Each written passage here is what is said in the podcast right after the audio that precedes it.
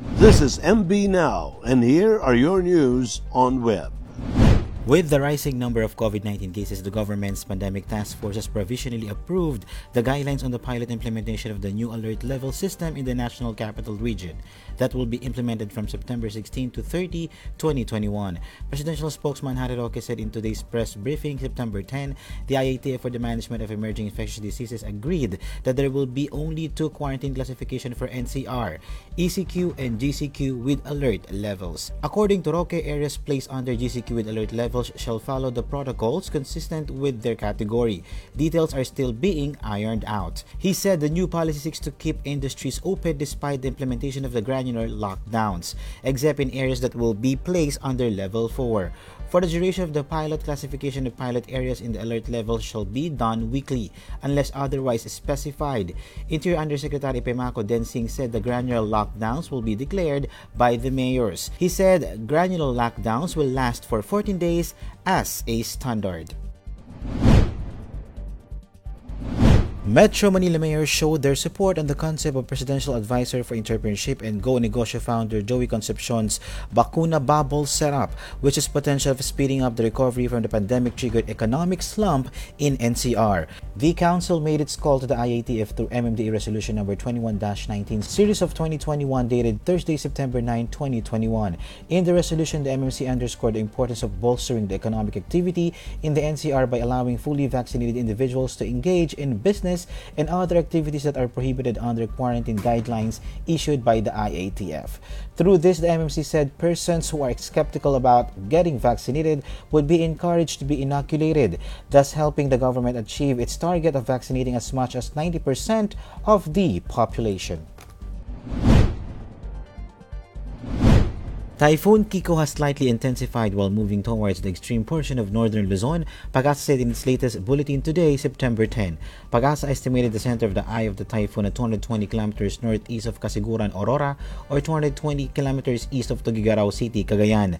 Weather specialists said Kiko will be closest to the northern eastern portion of Cagayan between 8 p.m. and 10 p.m. tonight.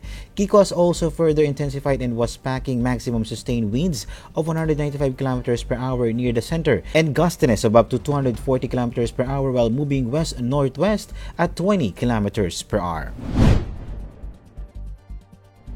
President Joe Biden's administration will mandate companies with 100 or more employees to vaccinate all workers or administer weekly COVID 19 tests in a new effort to defeat the surging Delta virus. Biden said the companies must ensure their workforce is fully vaccinated or require any workers who remain unvaccinated to produce a negative test result on at least a weekly basis. The measure will affect some 80 million people and comes in addition to extension of vaccine mandates for federal employees and new mandates for all those working in hospitals receiving federal healthcare reimbursements.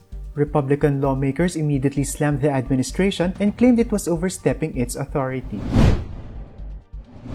The Matrix Resurrections, the long-awaited fourth film in the groundbreaking franchise that defined a genre, released its much-anticipated trailer. The new film reunites original stars Keanu Reeves and Carrie-Anne Moss in the iconic roles they made famous Neo and Trinity. Prior to the release of the trailer, its website whatisthematrix.com showed an interactive teaser of the film. On the website, one can choose between the red pill and the blue pill, which will take viewers into two different looks into the new movie. The film is set to be released this December. K-pop girl group Blackpink's Lisa finally made her solo debut today September 10 with the release of her single album Lalisa. According to YG Entertainment, Lalisa has garnered 800,000 copies in pre-orders, further boosting Lisa's record as the female K-pop solo artist with the highest pre-orders in history. According to her agency, the album is so meaningful to be named Lalisa. She also thanked the Blinks for waiting for her solo album for a long time.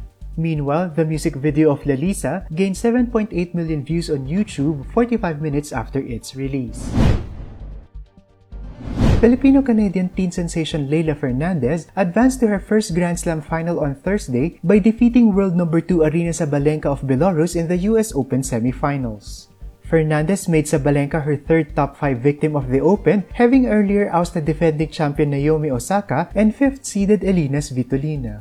Fernandez will play for the title against the winner of a later semi-final game between Greek 17th seed Maria Sakkari and 18-year-old British qualifier Emma Raducanu. In an interview, Fernandez said that she doesn't care who she will be up against in the finals, saying that she just wants to play and that she is going to enjoy her victory and worry about it tomorrow. And those are the news on web. For more news and updates, follow our official social media pages or log on to www.mb.com.ph.